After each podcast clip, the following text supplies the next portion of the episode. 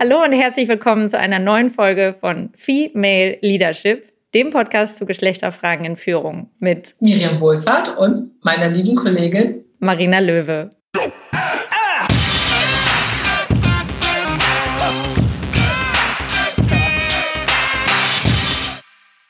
In dieser Folge bin ich super dankbar, dass über unser Netzwerk tatsächlich jemand unseren heutigen Gast kannte, nämlich Manuela Rousseau. Liebe Manuela, ich hatte das Buch von dir schon auf dem Nachttisch, denn du hast ein Buch geschrieben, wir brauchen Frauen, die sich trauen. Und das ist mir schon in die Hände gefallen, bevor wir miteinander in Kontakt gekommen sind. Und ich habe gesagt, Manuela hätte ich sehr, sehr gerne in unserem Podcast, denn das Thema finde ich extrem relevant. Was können wir Frauen uns noch vornehmen, um es bis in den Vorstand oder in den Aufsichtsrat zu schaffen? Und die liebe Ante Meier, die bei uns schon im Podcast war, sagte, ach, die Manuela kenne ich, die ist super, mit der habe ich zusammengearbeitet. Also das, was du im Buch beschreibst, die Relevanz des Netzwerkens, das lebst du auch so. Und für unsere Hörerinnen und Hörer, damit ihr wisst, um wen es heute geht, Professor Manuela Rousseau ist seit 1999 Mitglied im Aufsichtsrat der Bayersdorf AG und seit April 2019 auch stellvertretende Aufsichtsratsvorsitzende. Zusätzlich seit 2009 Aufsichtsrat der Max Invest AG. Sie engagiert sich ehrenamtlich in mehreren Vereinen unter anderem bei Frauen in die Aufsichtsräte e.V. und im Verband Führungskräfte Chemie. Dazu gibt es noch ganz, ganz viele andere Stationen, Manuela, durch die du uns vielleicht selber mitnehmen kannst. Und vielleicht schon mal vorweggenommen, was mich am meisten berührt hat an deinem Buch, war deine Offenheit und deine Ehrlichkeit. Auch darüber, mit wie viel Respekt du jedem neuen Schritt gegenübergestanden hast und dass man da eben nicht sorglos einfach durchspaziert, sondern dass das eben auch Mut braucht. Das ist mal meine allererste Frage. Was war denn das erste Mal, dass du gemerkt hast, puh, hier muss ich aber gerade tief Luft holen und mit Mut diesen Schritt gehen, weil der fühlt sich durchaus erstmal unbequem und groß an. Erstmal danke für die Einladung an euch beide. Ich freue mich wirklich drauf, dieses Gespräch zu haben und komme mir schon vor wie ein Teil eines kleinen neuen Netzwerks. Also insofern Vielen Dank für die Einladung. Ja, es gibt so viele Dinge, aber ich picke jetzt einfach mal raus. Ich bin ja mit 14 schon von der Schule runter, da kommen wir vielleicht später noch drauf, welche Hintergründe da da waren. Habe sehr früh eine Lehre absolviert und bin dann mit 21 in die Situation gekommen, dass ich gefragt wurde, ob ich mir vorstellen könnte, mich zu beteiligen an einem mittelständischen mhm. Unternehmen. Und heute würde man vielleicht sogar Start-up sagen oder so. Also mit Geld, aber eben auch mit Verantwortung. Und da war ich 21, 22. Das Geld hatte ich natürlich nicht. Also die erste erste Entscheidung war, kann ich meinen Bausparvertrag vielleicht beleihen oder kann ich irgendwo jemanden mhm. angucken oder ähnliches. Und das zweite war dann diesen Schritt zu machen. Also praktisch drei Jahre eine Berufserfahrung und dann rein in so einen Betrieb, der dann im Laufe der fünf Jahre war es dann 28 Mitarbeiter auch hatte im Einzelhandelsbereich und der dann später auch Konkurs ging. Aber dieses erste Jahr tatsächlich zu, ich gehe mit in die Selbstständigkeit so früh. Alle haben mich gewarnt und ich habe aber gedacht, nee, Unabhängigkeit war schon immer so ein Bestreben, was meiner Mutter auch sehr viel Stress bereitet hat ich mach's und bin gesprungen, sozusagen, zum ersten Jahr. Jetzt kommt ein kleiner Werbespot. Aufgepasst! Wusstest du, dass HR-Teams heutzutage mit mehr Aufgaben denn je konfrontiert sind? In der aktuellen Studie HR Trends, die Zukunft der Personalarbeit 2024 von Sage, wurden HR-Teams aus sieben verschiedenen Ländern und über 20 Branchen befragt, um top aktuelle Insights in der Entwicklung des Personalwesens zu geben. Sage entwickelt HR-Tools und Software für dein Unternehmen, um Lohnabrechnungen, Personalmanagement, Buchhaltung und mehr zu vereinfachen. So, und die Studie von Sage zeigt unter anderem, dass ganze 91% der HR-Teams angeben, dass ihre Arbeit Arbeitsbelastung im letzten Jahr zugenommen hat, aber gleichzeitig glauben 79 Prozent der Befragten, dass Automatisierung ihre Prozesse zukünftig verbessern und Zeit sparen kann. Ebenfalls spielt auch KI eine große Rolle. Derzeit nutzen etwa ein Drittel bereits Chatbots wie ChatGPT in ihren Prozessen und circa drei Viertel der PersonalleiterInnen sind sich bereits sicher, dass KI die Arbeitsweise im HR revolutionieren wird. Du merkst, die Studie ist vollgepackt mit Statistiken, überraschenden Erkenntnissen und Tipps für HR-Führungskräfte, die vorankommen wollen und zeigt eine Momentaufnahme der sich stetig wandelnden Rolle von HR heute. Am besten schaust du dir die Studie HR-Trends, die Zukunft der Personalarbeit 2024 selbst an. Unter digitalkompakt.de slash Sage, S-A-G-E, kannst du sie dir komplett kostenlos herunterladen. Und wie immer findest du alle Infos auch auf unserer Sponsorenseite unter digitalkompakt.de slash Sponsoren. Werbung Ende. Wieso hat es deiner Mutter Stress gemacht? Bist du nicht in so einem Umfeld aufgewachsen oder wie würdest du das beschreiben? Weil ich glaube ja schon, dass es häufig auch etwas ist, das einen sehr stark später prägen kann. Ich blicke ganz kurz zurück. Meine Mutter hat, als ich geboren wurde, seitdem immer und immer wieder jedem gegenüber auch mitgeteilt, dass ich die größte Enttäuschung in ihrem Leben war. Sie hat sich einen Jungen gewünscht. Und nun kam hm. ich. Ja, also das war schon mal das Spannungsfeld vom ersten Tag an. Meine Mutter musste dann noch dreieinhalb Jahre warten, bis er endlich da war, der Stammhalter. Aber es war nicht nur eine Aussage. Also sie hatte diese Erwartungshaltung und hat sie auch ihr Leben lang immer an mich weitergegeben. Das ging so weit, hm. dass mein Bruder natürlich alles schneller lernen konnte, sowieso klüger war. Ich selber auch keine große Schulbildung brauche, weil das kriege ich sowieso nicht hin. Und also da war nicht das Ermutigen, dieses einen stark machen und sagen, du schaffst das schon oder, hm, sondern es war immer mhm. Wettbewerb junge Mädchen mit mir. Mhm. Und meine Mutter und ich haben sicherlich viele Kämpfe miteinander ausgefochten. Und um deine Frage zu beantworten, also in dem Kontext habe ich kein Vorbild gehabt, ich habe keine Unterstützung gehabt und mhm. ja, musste mir das eben selbst erkämpfen. Deswegen war ich für meine Mutter unglaublich anstrengend. Also sie fand mich rebellisch, trotzig, anstrengend eben. Was hat dich dann so stark gemacht? Irgendwie damals? Also ich glaube, genau die Situation, mhm. weil mir blieb ja gar nichts anderes übrig, als mir zu beweisen oder ihr zu beweisen, gar nicht mal mir, ihr zu beweisen, du tickst falsch, das stimmt nicht, ich bin genauso gut, ich kann das. Also mhm. mit Jungs im Wettbewerb zu stehen, ist für mich in die Wiege gelegt worden. Und ich glaube, diese Resilienz, die man daraus entwickelt, die Beharrlichkeit, dieses Durchhaltevermögen, das kennt ihr alles. Gerade wer von euch im Konzern war, der weiß, da geht irgendwie alles nur millimeterweise vorwärts und dann geht's wieder drei Schritte zurück. Und ich glaube, das hätte ich alles nicht jetzt mittlerweile 36 Jahre in einem Konzern wie Bayersdorf ausgehalten oder mitentwickelt oder so, wenn ich diese Phase nicht gehabt habe. Und ehrlich gesagt, im Nachhinein habe ich irgendwann im Auto gesessen und auf einmal dachte ich, wenn meine Mutter nicht so gewesen wäre, hätte ich diese Karriere vielleicht gar nicht machen können. Also sie ist mittlerweile seit zehn Jahren schon verstorben. Sie kennt das Buch auch nicht. Aber für mich ist es einfach so, dass ich doch mittlerweile auch dankbar zurückblicke. Mhm. Der Wahnsinn. Mhm. Echt toll, hm. tolle Geschichte. Ich kann eine, wenn ihr, vielleicht soll ich euch jetzt ein bisschen was fragen lassen, sonst erzähle ich auch durch. du, das kannst du gerne machen. Da ist ja eine Geschichte spannender als die andere. Aber was du gerade gesagt hast, was man ja schon raushört, ist dieser Trotz und auch eine gewisse Leidensfähigkeit. Denn das fasst du ja am Ende deines Buches auch sehr offen und ehrlich zusammen dass eben dieser Weg in die Führung und auch diese ganzen Seitenengagements, also du bist ja in unfassbar vielen Ehrenämtern und Projekten unterwegs gewesen, sehr erfolgreich, dass das schon auch eine gewisse ja, Resilienz, aber auch Leidensfähigkeit und auch so einen Trotz vielleicht voraussetzt, um zu sagen, so, das ist nicht leicht und ich habe Widerstand und ich gehe das trotzdem. Also was ist das, wo du sagst, das braucht es auch und das habe ich gemerkt, das braucht es zusätzlich zum Mut noch? Leidensfähigkeit und Leidenschaft, also beides. Alles, was ich nicht mit Begeisterung mache, kann ich auch irgendwie nicht ertragen. Das ist alles mühsam, schwer und eigentlich will ich das auch nicht und so wir ein Diktiergerät suchen, was ich jetzt nicht suchen will oder so, ja. Das ist so eine Haltung, die dann irgendwo meine Leidenschaft rausnimmt. Ich denke, ach, wir wollen uns schön unterhalten oder ich will das Projekt nach vorne bringen und dann brenne ich und dann räume ich auch alles weg und bin auch bereit, das Leiden, dass es eben nicht schnell geht, dass man noch einen Schritt zurückgeht oder immer wieder noch mal was Neues sich einfallen lassen muss, zu machen. Ich nehme mal ein konkretes Beispiel. Ich erinnere mich, dass ich vor 15 Jahren uns im Unternehmen bei Bayersdorf irgendwie gedacht hatte, Mensch, wir haben gerade ein Jubiläum und es wäre doch super, wenn wir jetzt mal eine Stiftung gründen, eine Unternehmensstiftung gründen. Das, warum haben wir eigentlich keine? Müsste man doch eigentlich machen. Und dann habe ich ein Konzept ausgearbeitet und bin zum Vorstandsvorsitzenden, dem damaligen, und habe ihm das vorgestellt. Und dann war aber wirklich so, ach nee, also eine Stiftung brauchen wir nicht, haben wir ja bis jetzt auch nicht gebraucht. Also wirklich so brauchen wir nicht. Ne? Und dann habe ich gesagt, mhm. herzlichen Dank dafür, dass Sie Nein sagen. Wissen Sie, Veränderungen finden eben nicht statt, wenn man sofort ein Ja hat. Dann ist nichts verändert. Ich brauche noch zwei, aber beim dritten klappt's. Und ich weiß nicht, bevor ich in Rente gehen werde, irgendwann mal bei Ersdorf, immer noch dran.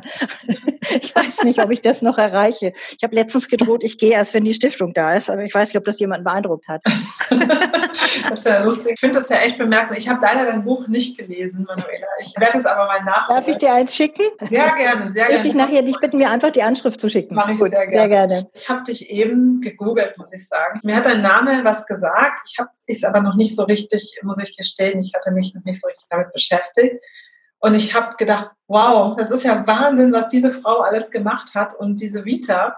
Mhm. Und du warst auf der Hauptschule, du hast ja eben auch gesagt, ja. das würde mich jetzt echt nochmal interessieren. Wie wird man also du bist mit 14 von der Schule runtergekommen und bist jetzt Professorin und Aufsichtsrätin. Kannst du uns das nochmal in Schnelldurchlauf beschreiben? Wie ist das möglich? Mir hat tatsächlich das Ehrenamt viele Türen geöffnet. Also nachdem ich selbstständig war, so ging es ja dann nach der Ausbildung weiter, relativ schnell. Das hat auch fünf Jahre gut funktioniert, wie eben kurz erwähnt, 28 Angestellte, drei Geschäfte im Kreis Penneberg und wirklich war gut. Und dann hat einer unserer Geschäftsführer, der hat dann irgendwann gesagt, also er möchte sich lieber selber selbstständig machen und hat es aber nicht artikuliert, sondern er hat das Geld genommen vom Konto und hat oh, Fakten mh. geschaffen.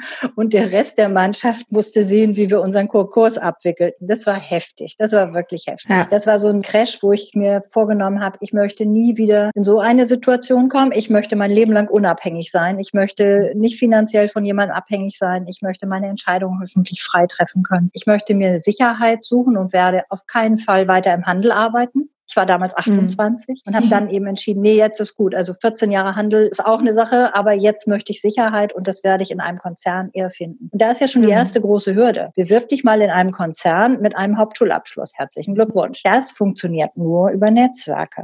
Also ich habe dann in der Schallplattenindustrie damals gearbeitet oder mhm. erstmal im Handel gearbeitet und habe dann gedacht, dann ist die Schallplattenindustrie mein nächster Schritt, weil das das Thema ist, in dem ich wenigstens zu Hause bin. Mhm. Und habe über Kontakte tatsächlich ein Volontariat bekommen bei Teldeck Schallplatten damals und habe wenigstens die Chance gehabt, im PR-Bereich sozusagen mal erste Erfahrung zu sammeln und Industrieluft zu schnuppern. Mhm. Und von da aus habe ich dann mehrere Bewerbungen geschrieben und gemerkt, hm, das wird nie was. Also ich muss wieder was Neues machen. Und beim Skifahren tatsächlich, ich war eine Woche im Skiurlaub und habe dann im Skilift jemanden kennengelernt, der bei Bayersdorf arbeitet. Ach.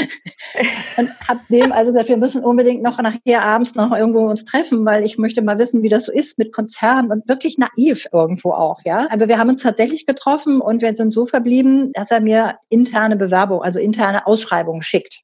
Die Stellen mhm. sind ja immer erst da ausgeschrieben. Und das hat er auch gemacht. Und dann war ich völlig, völlig perplex und sagte, oh Gott, nee, bei den Voraussetzungen, das wird nie was. Und dann kam eine Ausschreibung, das war eine Assistenz für den Einkaufsleiter, glaube ich. Und dann habe ich gesagt, ich habe echt nichts zu verlieren. Ich rufe da jetzt an. Und dann habe ich die Sekretärin am Telefon gehabt und die sagt zu mir, ach, Frau Rousseau, nee, die Stelle ist noch nicht ausgeschrieben. Das ist meine Stelle. Soll ich mal einen Termin machen mit meinem Chef? Wollen Sie vorbeikommen? So, ich sage, ja, möchte ich gerne. Und zack, saß ich bei ihm im Büro und so nahm das Schicksal seinen Lauf.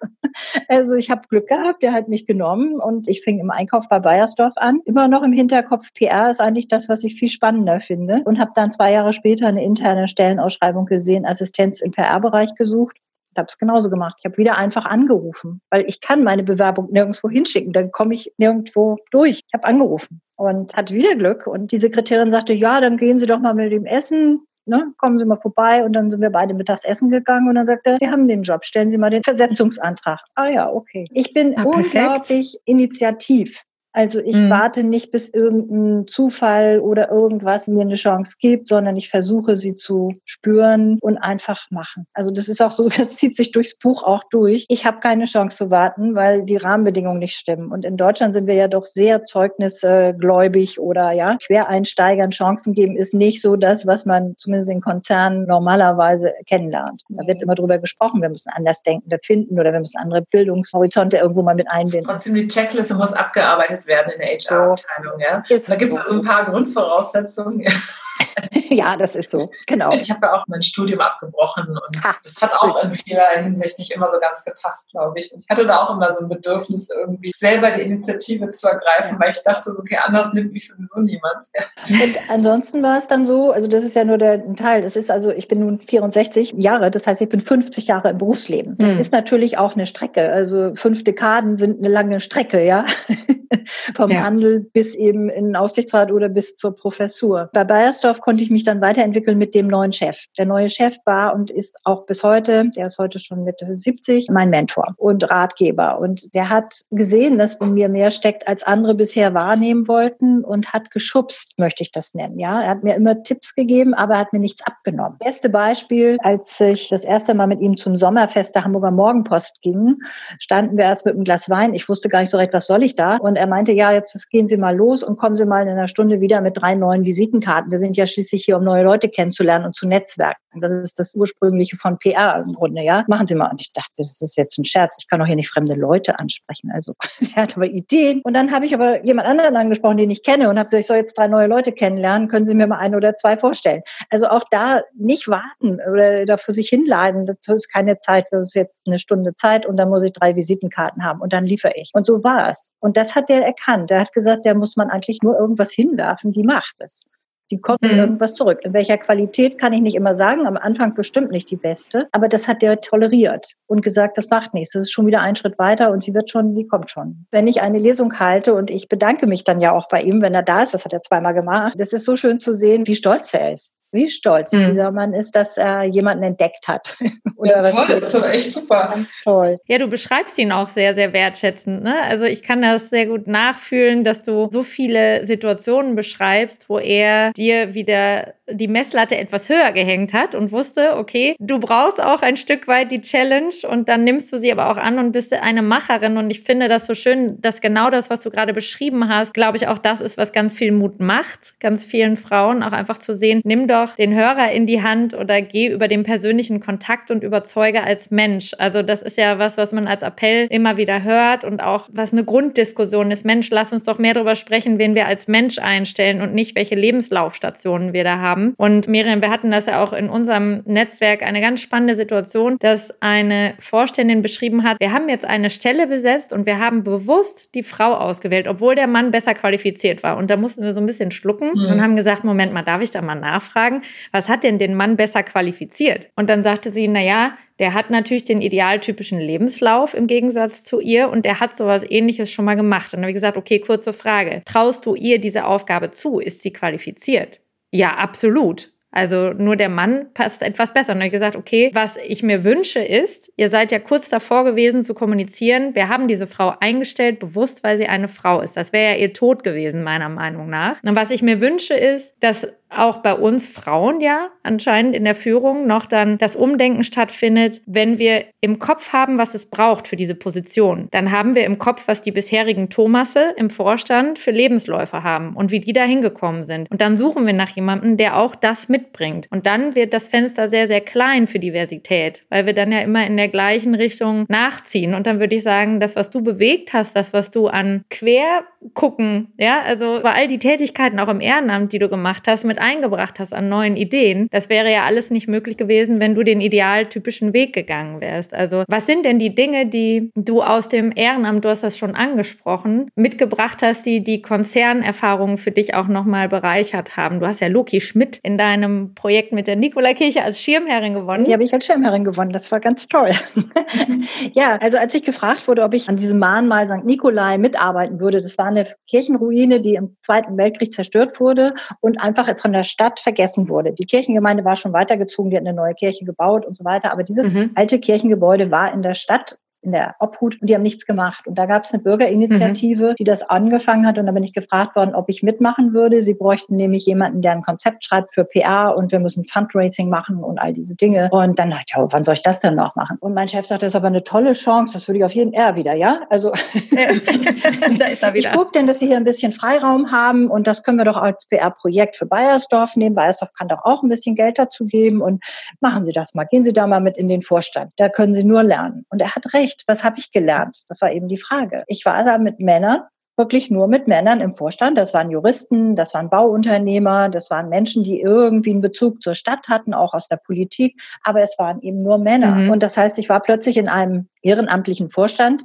mit Männern. Und mhm. da muss ich ja mich sozusagen schon einleben in dieses Szenario. Wie kann ich da mein Wissen mhm. einbringen? Und ich habe alle Facetten durch. Die Kleine macht das schon. Also despektierlich und alles, was man erlebt. Und dann habe ich vorgeschlagen, ich könnte mir als beste Schirmherrin Loki Schmidt vorstellen. Und als ich das sagte, mhm. sagten alle so, äh, wieso solltet die das machen? Dann habe ich, naja, gut, okay. Ich meine, sie ist Hamburgerin durch und durch. Sie hat diesen Zweiten Weltkrieg erlebt. Sie hat ihn durchlitten in dieser Stadt. Und sie wird mhm. mit diesem Mahnmal was anfangen können. Ich würde mich trauen, einen Brief zu schreiben und zu fragen, ob wir ein Gespräch machen können. Und sie hat geantwortet und sie hat gesagt, wir sollen vorbeikommen. Also der erste Vorsitzende und ich sind hingefahren und dann haben wir ihr das erzählt und dann hat sie ja gesagt. Und dann waren wir schon zwei Frauen. Juhu.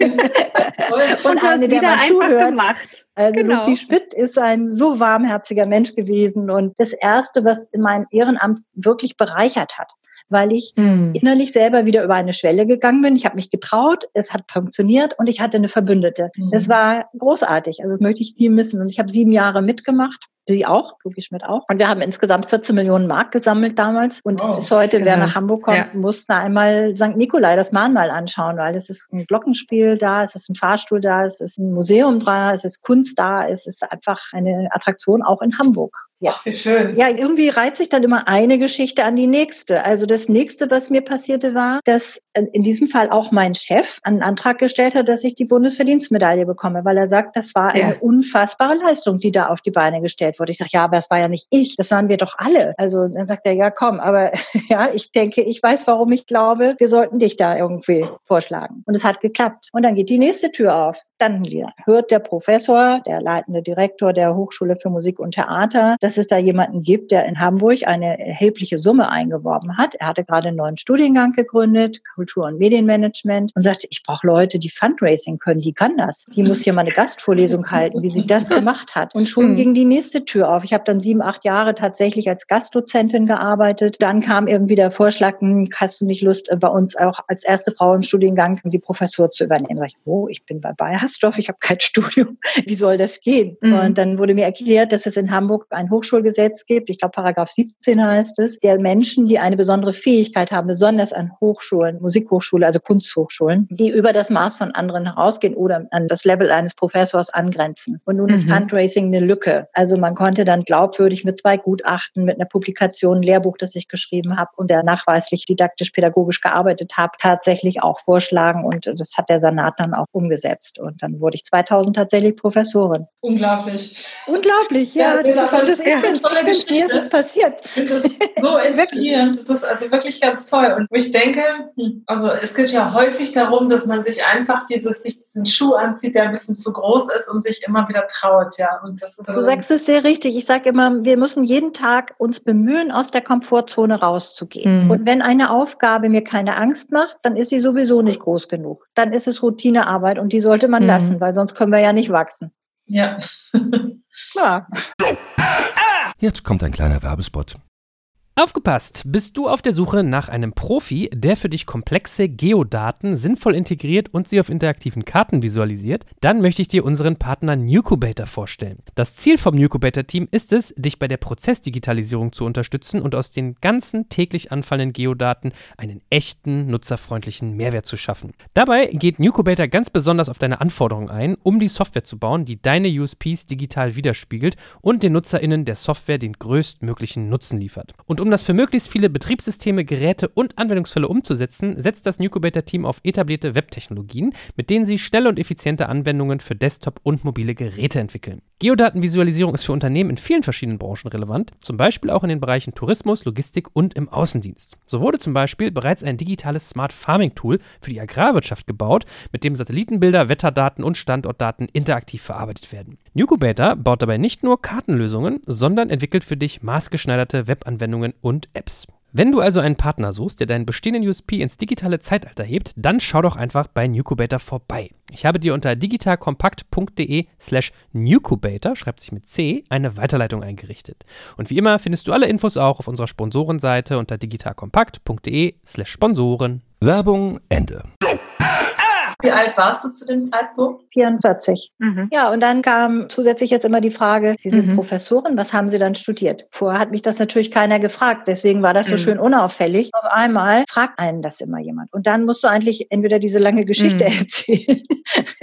und es war mir unangenehm. Es war mir richtig, richtig unangenehm. Das heißt, ich selbst habe gar nicht so viel damit hantiert, mit diesem Titel. Ich erinnere mhm. mich noch, dass ich auch, äh, ja, also mich selber vorgestellt habe. Ich sage eigentlich heute noch nicht, ich bin Frau Professor, also irgendwie kommt mir das mhm. immer noch irgendwie anders vor. Aber was passierte ist, dass mich eine Journalistin darauf angesprochen hat mhm. und die wollte mich auf der Buchmesse in Frankfurt interviewen. Das war von der Bertelsmann Stiftung eine Veranstaltung, wo ich mit vier anderen Frauen auf dem Podium war. Und die sagte im Vorgespräch, was haben Sie denn studiert? Und also ich merkte in dem Moment schon, ich sterbe. Warum fragt die sowas Blödes? Also so gut. Und dann habe ich gesagt, nichts, aber darüber möchte ich nicht sprechen. Und dann meinte sie, aber das ist doch gerade interessant. Also mhm. Journalisten wissen dann schon, da muss ja. eine Story sein, ja. Dieses hatte sie sofort, diesen Instinkt und meinte, mögen Sie mir die Geschichte erzählen? Ja, ja mag ich, habe ich ihr erzählt. Und das ist der Grund, warum ich nicht auf der Bühne darüber reden möchte. Und dann sagt sie, mhm. aber es wäre für sie, glaube ich, ein großer Befreiungsschlag, wenn sie sich das trauen würden. Mhm. Sie hätten das irgendwie mhm. hinter sich, das wäre durch. Also kann ich sie nicht irgendwie überreden. Habe ich gesagt, nein, wir hören jetzt mhm. auf. Wir können morgen nochmal telefonieren, aber heute muss ich mich jetzt erstmal durch. Ich muss durchatmen. ich muss mir das überlegen. Ja, wir haben ja noch mal telefoniert und dann blieb ich bei meinem Nein. Und dann war ich auf der Messe, auf der Buchmesse. Und schon als ich im Flieger saß nach Frankfurt, dachte ich, aber irgendwie hat sie recht. Also wenn ich das einmal mhm. ausprobiere, es ist ja nicht so schlimm. Die kenne ich da alle ja gar nicht auf der Buchmesse. Es ist ja ein fremdes Publikum. Vielleicht hat sie recht. Mhm. Und wir gingen auf die Bühne und sie sagt, Frau Rousseau, darf ich Sie danach fragen? Und ich sage, ja, machen Sie es. Und dann habe ich es gemacht. Also das beschreibe ich in dem Buch auch, weil das kann ich auch heute noch nicht lesen. Das ist für mich so emotional besetzt, das Thema, dass ich dieses Kapitel nie lese. Nie. Mhm. Weil dann fange ich wow. an zu heulen wahrscheinlich oder so. Es ist so tief sitzt das, dass ich kein Studium habe. Ich hätte es gerne. Aber mhm. okay, ich bin Professorin und dann ist das auch gut.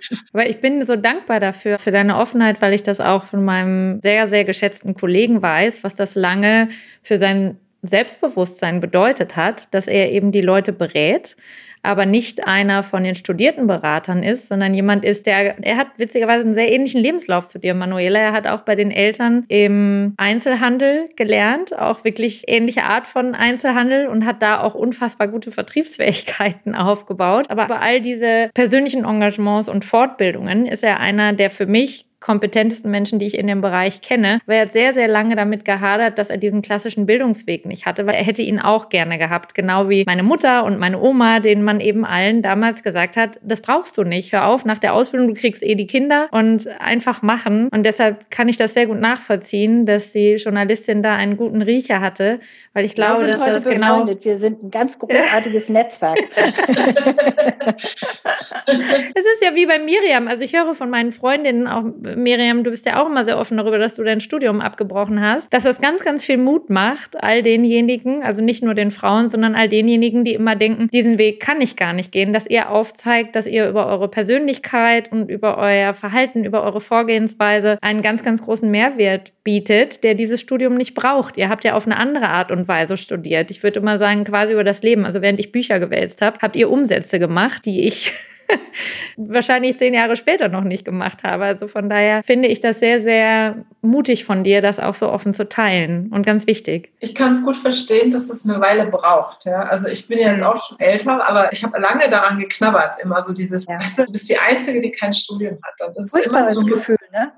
Ja, ich kann das so gut verstehen. Ja. ja. Und das ist so, heute denke ich auch, inzwischen ist es mir jetzt egal. Inzwischen ist es mir wirklich egal, weil ich glaube auch, okay, ist einfach so. Ja? Aber so bis vor zehn Jahren, muss ich sagen, war das schon immer präsent bei mir. Ich habe ja. mich dadurch immer ein bisschen, dachte ich, bin ich vielleicht dümmer als die anderen, weiß ich einfach manche Sachen nicht richtig. Genau. So. Irgendjemand anders sagte mal zu mir, ach Frau Rousseau, ich bin noch neu im Aufsichtsrat und ich habe immer das Gefühl, die anderen wissen so viel mehr als ich. Also ich weiß gar nicht, ob die ein Studium hatte, jetzt mal unabhängig davon, ja. Aber ja. sie sagte dann, ich komme mir immer vor wie eine Mogelpackung. Und dann dachte ich, boah, das kenne ich. Ja.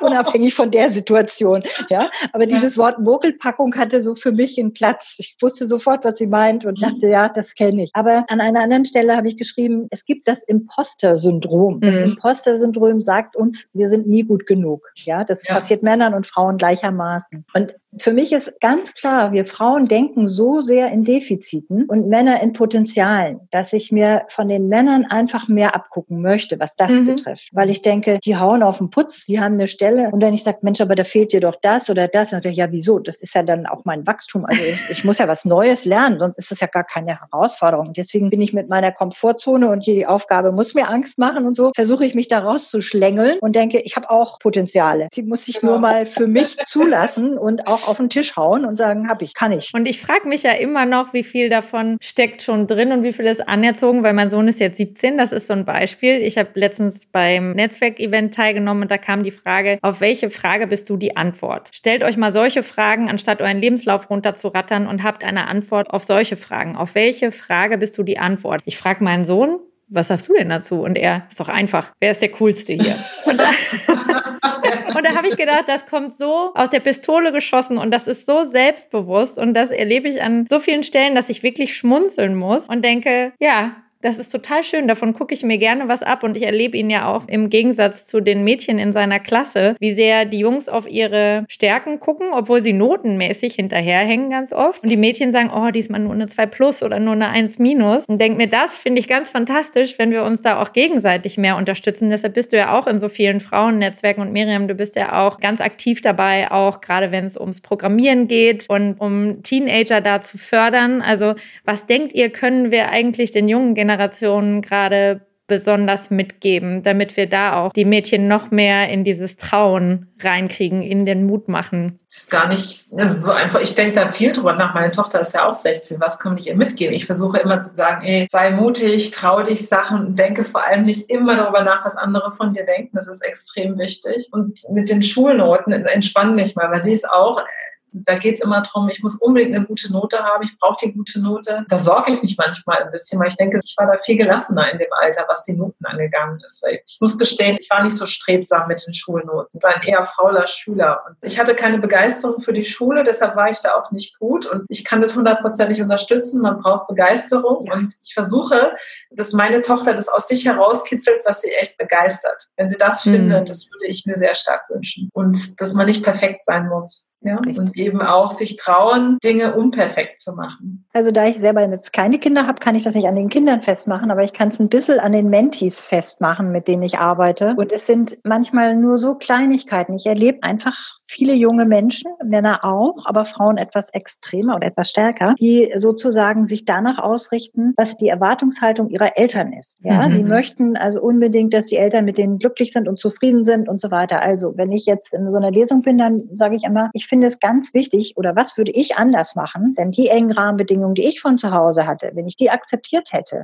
ja, mhm. dann würde ich heute weiter in einem Musikladen irgendwo arbeiten oder im Einzelhandel irgendwo arbeiten. Habe ich mhm. aber nicht. Ich habe mich irgendwann getraut und ich finde zu spät, ich hätte das schon viel, viel früher machen müssen dürfen, zu sagen, meine Eltern werden mich auch lieben, also auch wenn ich kein Junge bin, irgendwie werden sie mich schon lieben und sie geben mir viel mit, was sie glauben, was richtig ist. Aber sie geben mir eben auch ganz viel mit, was nichts mit meiner Persönlichkeit zu tun hat, die ich vielleicht noch gar nicht kenne. Also ich kenne mich ja auch erst später ein bisschen besser oder lerne mich Stück für Stück erst kennen. Wann fange ich dann an, sozusagen für mich zu entscheiden, was war das Gute, was nehme ich mit und was darf mhm. ich auch ohne schlechtes Gewissen einfach abhaken mhm. und sagen, das behindert mich eher. Meine Mutter war eine abhängige Frau sozusagen und ich hatte das größte Bestreben, ich muss unabhängig sein. Dann bin ich ein freier Mensch und darf handeln und muss nichts fragen. Und wenn Leute mir mit zu engen Vorschriften kommen, das erstickt mich. Das kann ich kaum aushalten. Also inneren Freiraum. Und zu Hause war der Rahmen so eng, da gab es nichts Freiraum, ja.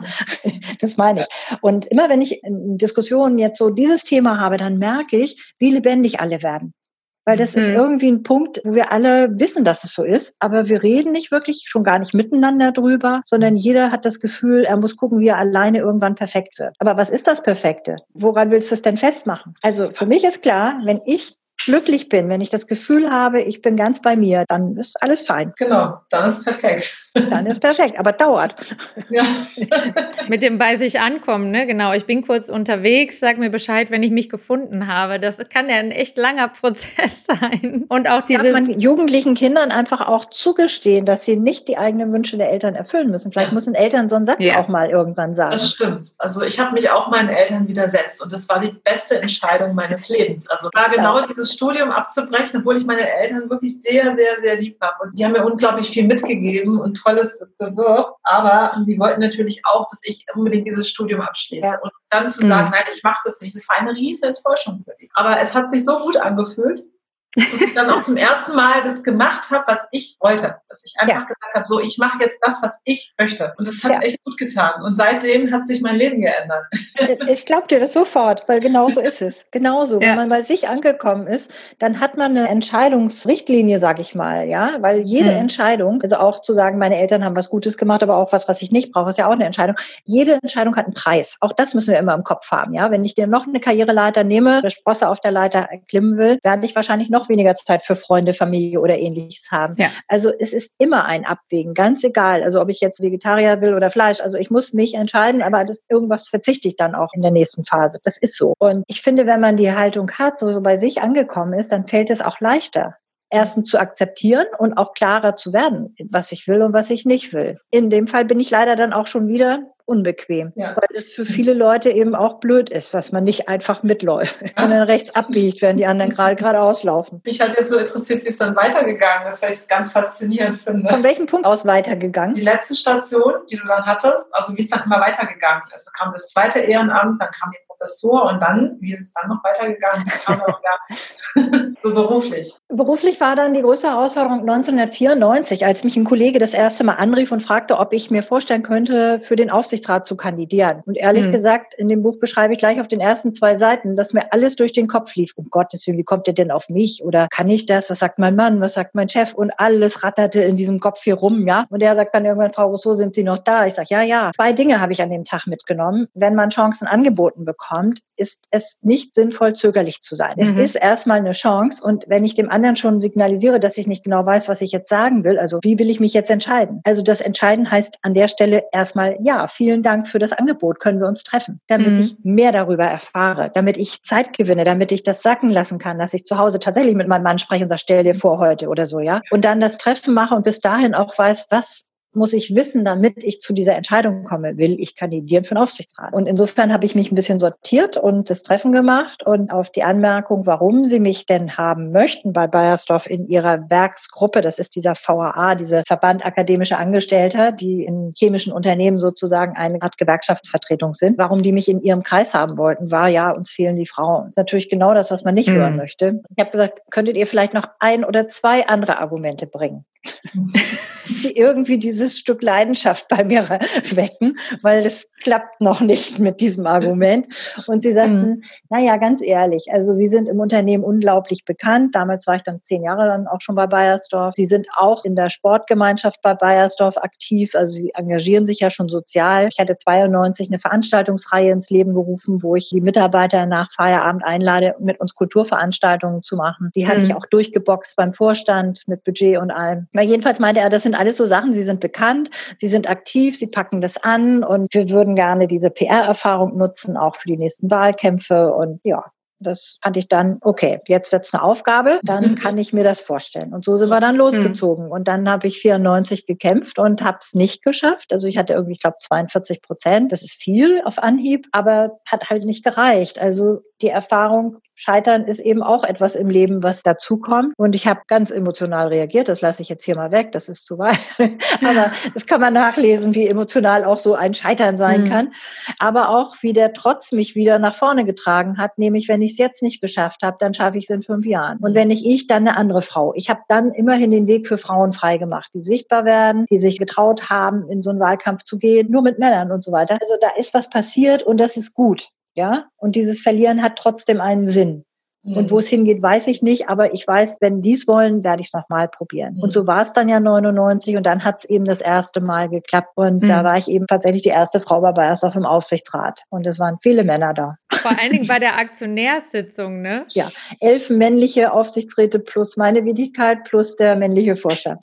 Ja, und du beschreibst einen Moment, da habe ich echt nochmal nachgeguckt, ob die Jahreszahl, ob ich die richtig gelesen habe. Und das war diese Aktionärsversammlung 2015, wo du gesagt hast, ein riesig gefüllter Saal, hunderte von Menschen und dann steht jemand auf und äußert seine Haltung zum Thema Frauen in Führung. Magst du den Moment nochmal wiedergeben, weil den fand ich, also ich fand besonders prägnant, dass das erst fünf Jahre her ist. Ja, Hamburger Kongresszentrum, Hauptversammlung Bayersdorf 2015. In der Tat, über 1000 Leute im Saal, alles Aktionäre und ein Redner, der hatte Rednerrecht hat ja jeder Aktionär und er nahm sein Rederecht in Anspruch und ging ans Mikro und teilte dem Saal mit. Also, er findet, Frauen haben keine Fähigkeiten, um Führung zu übernehmen. Also es gibt ein paar Ausnahmen, so von der Leyen und Merkel, aber grundsätzlich sind Frauen zu emotional und sind für Führungspositionen nicht geeignet. Und so wie ich es im Buch beschreibe, ich dachte, hier ist eine versteckte Kamera. Wer will uns denn jetzt hier auf, das verstehe ja. ich gerade nicht. 2015 waren wir immerhin schon drei Frauen in dem Aufsichtsrat. Also er redete noch und, das fand ich das Unerhörteste, im Saal Applaus. Echt? Ja. ich dachte, also wenn jetzt einer gepfiffen hätte oder ihn irgendwie, äh, so, er ging also weg, wie gesagt, mit Applaus und es passierte nichts. Und ich dachte, warum sagt jetzt hier keiner was, ja? Weder der mhm. Aufsichtsratsvorsitzende noch der Vorstandsvorsitzende, keiner sagte irgendwas. Dann dachte ich, wenn ich jetzt was sage, dann bediene ich ja genau das Muster. Die emotionale springt jetzt auf und sagt, du bist ein Idiot oder blöd oder was weiß ich. Also sitzt du da hilflos und denkst, es ist ungerecht und keiner macht was. Das ist doch nicht normal. Und wir drei Frauen sind dann hinterher zum Aufsichts... Ach nee, zwischendurch kehrte dieser Typ nochmal ans Mikrofon zurück und teilte mit, hat jetzt den Beweis auch dafür. Nämlich als er zurückging zu seinem Platz, war eine Frau auf ihn zugekommen und hatte gesagt, er ist ein Idiot. Siehst du, sagt er, das ist doch, Frauen sind einfach emotional. Und ich dachte nur, gut, dass ich mich nicht zu Wort gemeldet habe. Wir hätten dem ja eine Bühne geboten sozusagen, auf der sie noch einer hätte austoben können. Ja. Also insofern habe ich Herrn Pöllert hinterher gefragt, warum haben Sie nichts gesagt? Männer, Antwort, der hat ja nichts gefragt. Und dann sage ich, aber das war mhm. doch unverschämt. Also das war unterirdisch. Das können wir doch nicht stehen lassen. Wir haben so viele Frauen, die wir unsere Produkte kaufen. Wie können Sie das stehen lassen? Also sorry. Wenn der gesagt hätte, Ausländer haben keine Führungsqualität, hätten Sie dann auch mhm. nichts gesagt. Und dann meinte er, oh doch, ich verstehe, was Sie meinen. Aber da ist wieder ja. dieses so, das Bewusstsein, dass wir Frauen in Schubladen kommen oder das mhm. ist überhaupt nicht da. Ja. Es ist nicht da. Und es hat mich auch echt erschüttert an dem Tag. Mhm. Unser Vorsitzender kennt dieses Kapitel im Buch. Das hat er natürlich alles einmal gelesen. Da muss er gucken, ob er damit leben kann. es war ja eine öffentliche Veranstaltung. Also insofern war ja kein Geheimnis. Und das macht er nie wieder. Also er hat gleich gesagt, okay, ich entschuldige mich, das war einfach daneben. Ich muss ja nicht die Diskussion anheizen. Ich kann ja einfach sagen, vielen Dank für Ihren Beitrag. Wir teilen Ihre Meinung nicht, weil wir ganz andere Erfahrungen machen und viele weibliche ja. Kunden haben. Danke für Ihren Beitrag. Fertig. Ja. Aber eine Position muss da kommen. Eine ganz klare Haltung dass da Frauen im Unternehmen sind, die sehr wohl wissen, wie Führung funktioniert und dass sie das sehr gut machen können. Jetzt kommt ein kleiner Werbespot.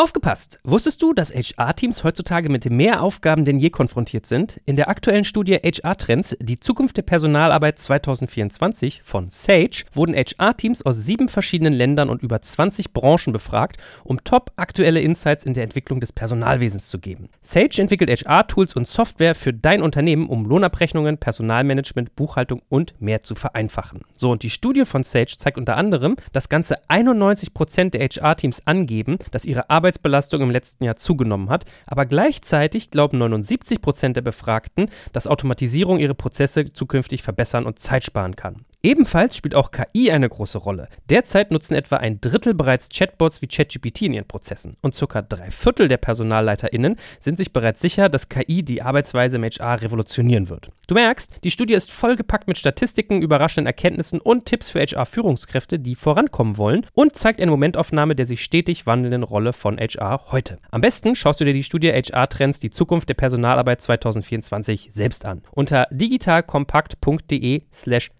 Sage, S-A-G-E, kannst du sie dir komplett kostenlos herunterladen. Und wie immer findest du alle Infos auch auf unserer Sponsorenseite unter digitalkompakt.de/slash Sponsoren. Werbung Ende.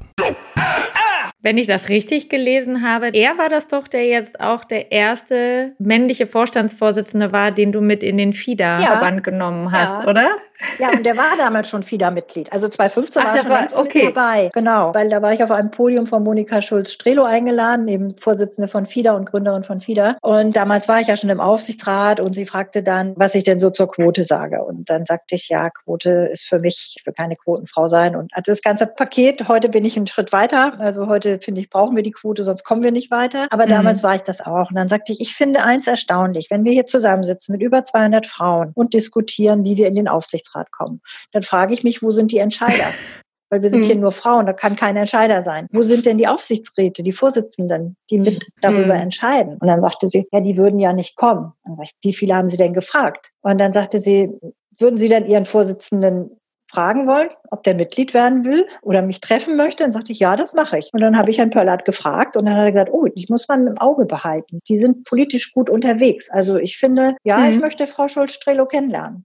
Und dann sind wir beide zu ihm hin, Frau Schulz-Strelo und ich. Und dann sagte er irgendwann, haben Sie jetzt keinen Aufnahmeantrag mitgebracht? Und wir, doch.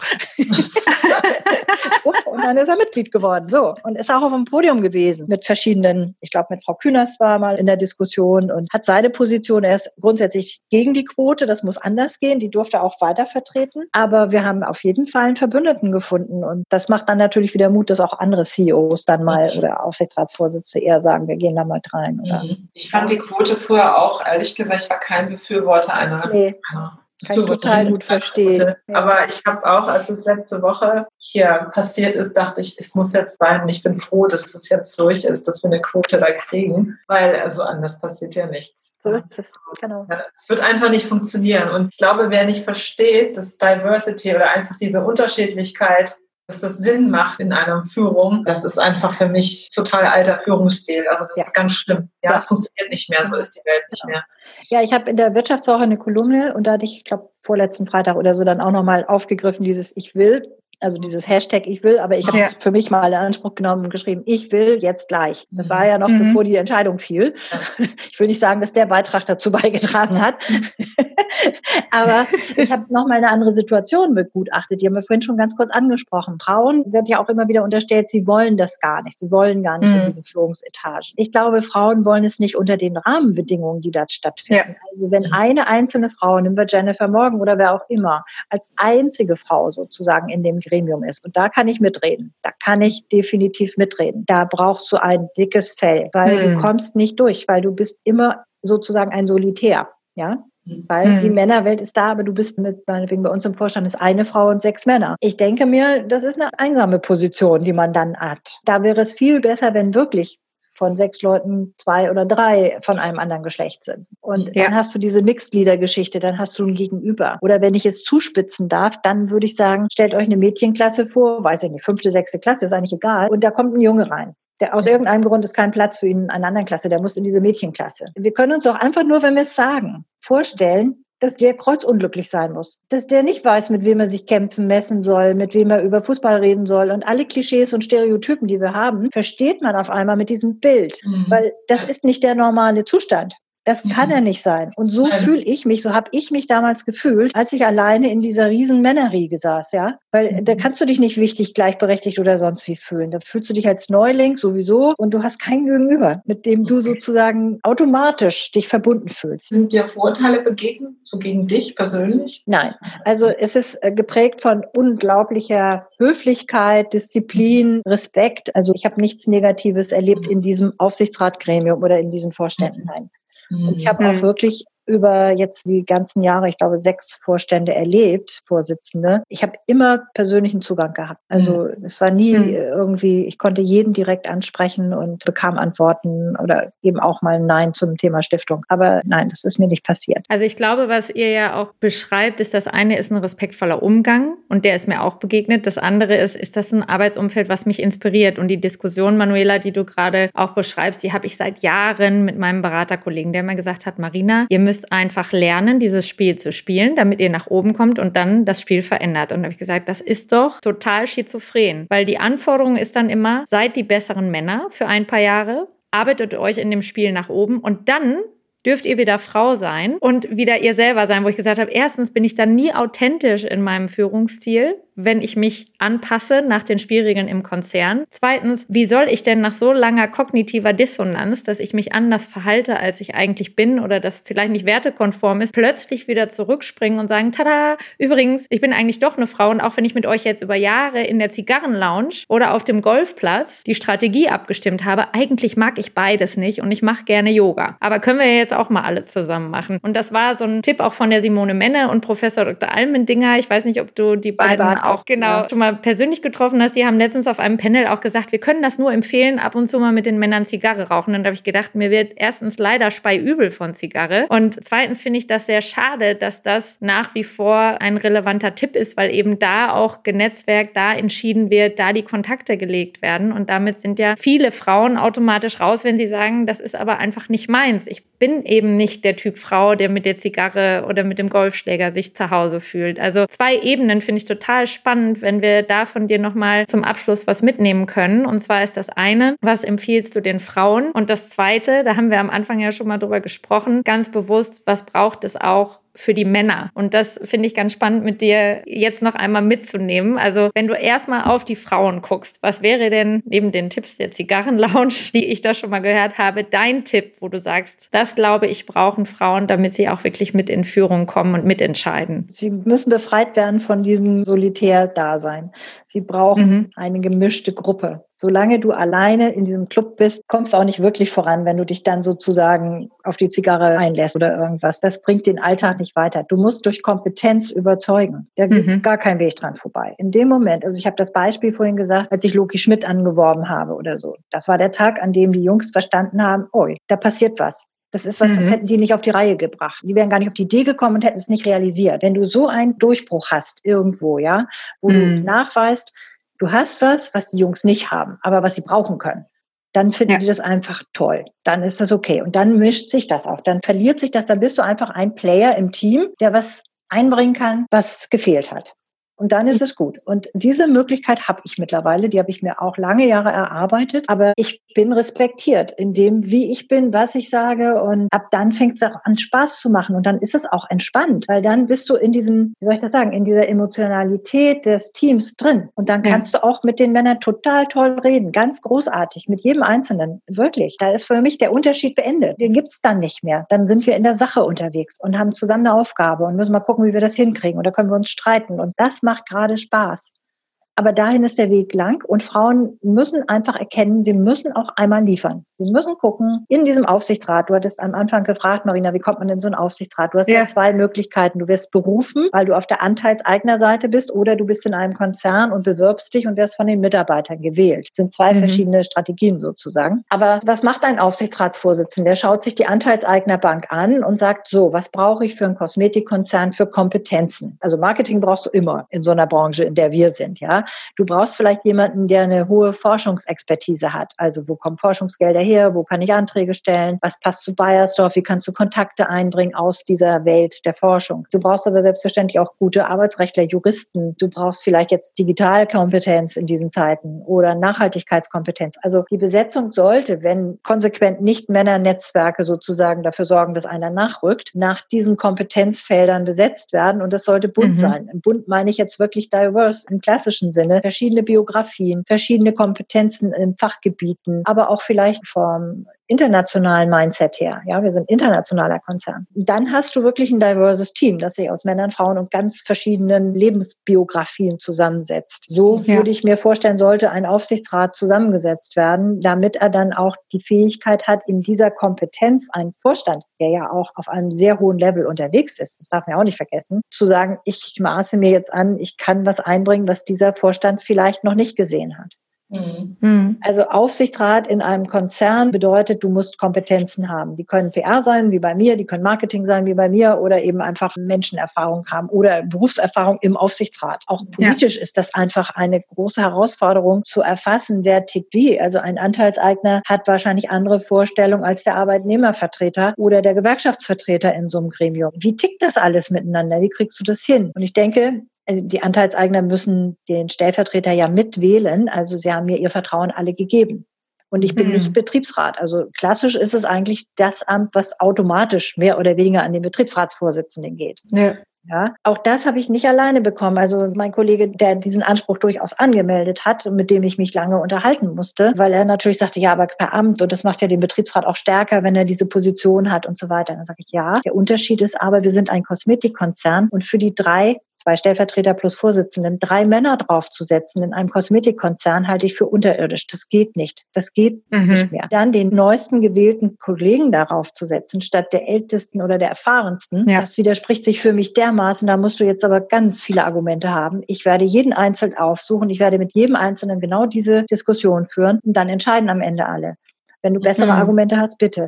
Aber mhm. diese Position ist mit mir jetzt für dieses Unternehmen am besten besetzt. Mhm. So, ja. aber du musst sagen, was du haben willst. Du musst es auch verteidigen. Du musst Verbündete suchen. Es kommt nichts von alleine.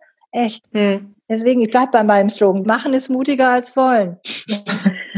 Also das Stimmt. Machen, das hast du jetzt ja schon mal schön auch beschrieben, was dann genau die Frauen eigentlich sich im Blick behalten können. Und der zweite Aspekt, den wir ja auch uns einig waren, den es braucht, ist, du bist ja jetzt wirklich viel eben auch in diesen Kreisen unterwegs und hast ja einen sehr intimen Einblick. Und mein Kollege hat mir immer gesagt, ihr Frauen, ihr müsst aufpassen, dass ihr die Männer da nicht abhängt in der Diskussion, indem ihr einfach nur bockig sagt, wir wollen da aber rein, sondern indem ihr auch versteht, was es auf Seiten der Männer braucht. Du hast schon gesagt, in der Sache überzeugen. Aber was glaubst du, braucht es denn auch für die Männer, um es auch leichter zu machen, mit dieser Diversität umzugehen? Denn bisher ist das ja durchaus vielleicht bequemer gewesen, wenn man sich da selbst in einem Umfeld befindet, wo man sagt, ja, ne, das passt gut übereinander. Ich glaube, da haben wir eine Generationsfrage bei den Männern. Also die klassischen weißen älteren Herren, was immer wir jetzt als älter bezeichnen, die haben einfach eine Ehefrau in den meisten Fällen, die zu Hause war und nicht mitgearbeitet hat, sich um die Kinder gekümmert hat. Männer in diesen Positionen sind eher mit diesem Muster groß geworden. Dann gibt es die nächste Generation, wo die Frauen schon mitgearbeitet haben. Da war mhm. das schon ein Stück normaler. Und jetzt die jüngere Generation, die will mit Frauen verheiratet sein, befreundet sein, was auch immer, die auf Augenhöhe mit ihnen agieren. Und die beste Zeit für Männer ist jetzt. Es kommt nicht von mir der Satz, der kommt von Rudi Nowotny von der Zeit, weil er gesagt hat, die Zeit der Alleinverdiener ist vorbei.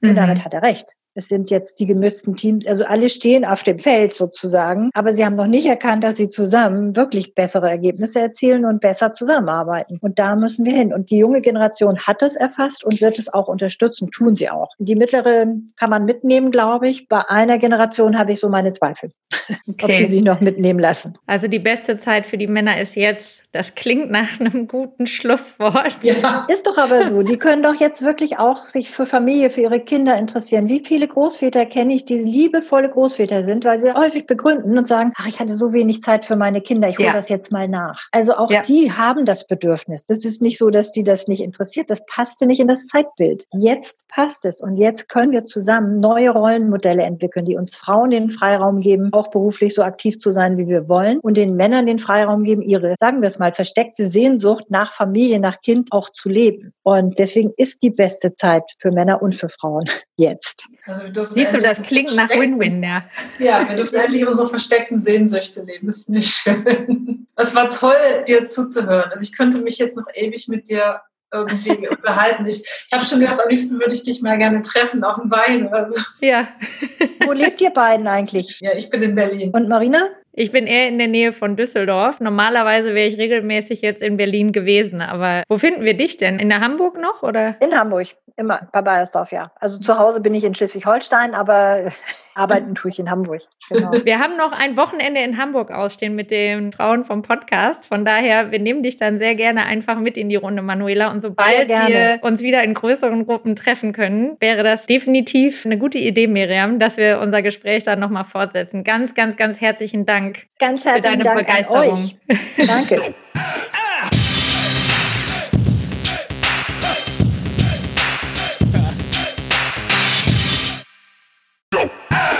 Jetzt kommt ein kleiner Werbespot.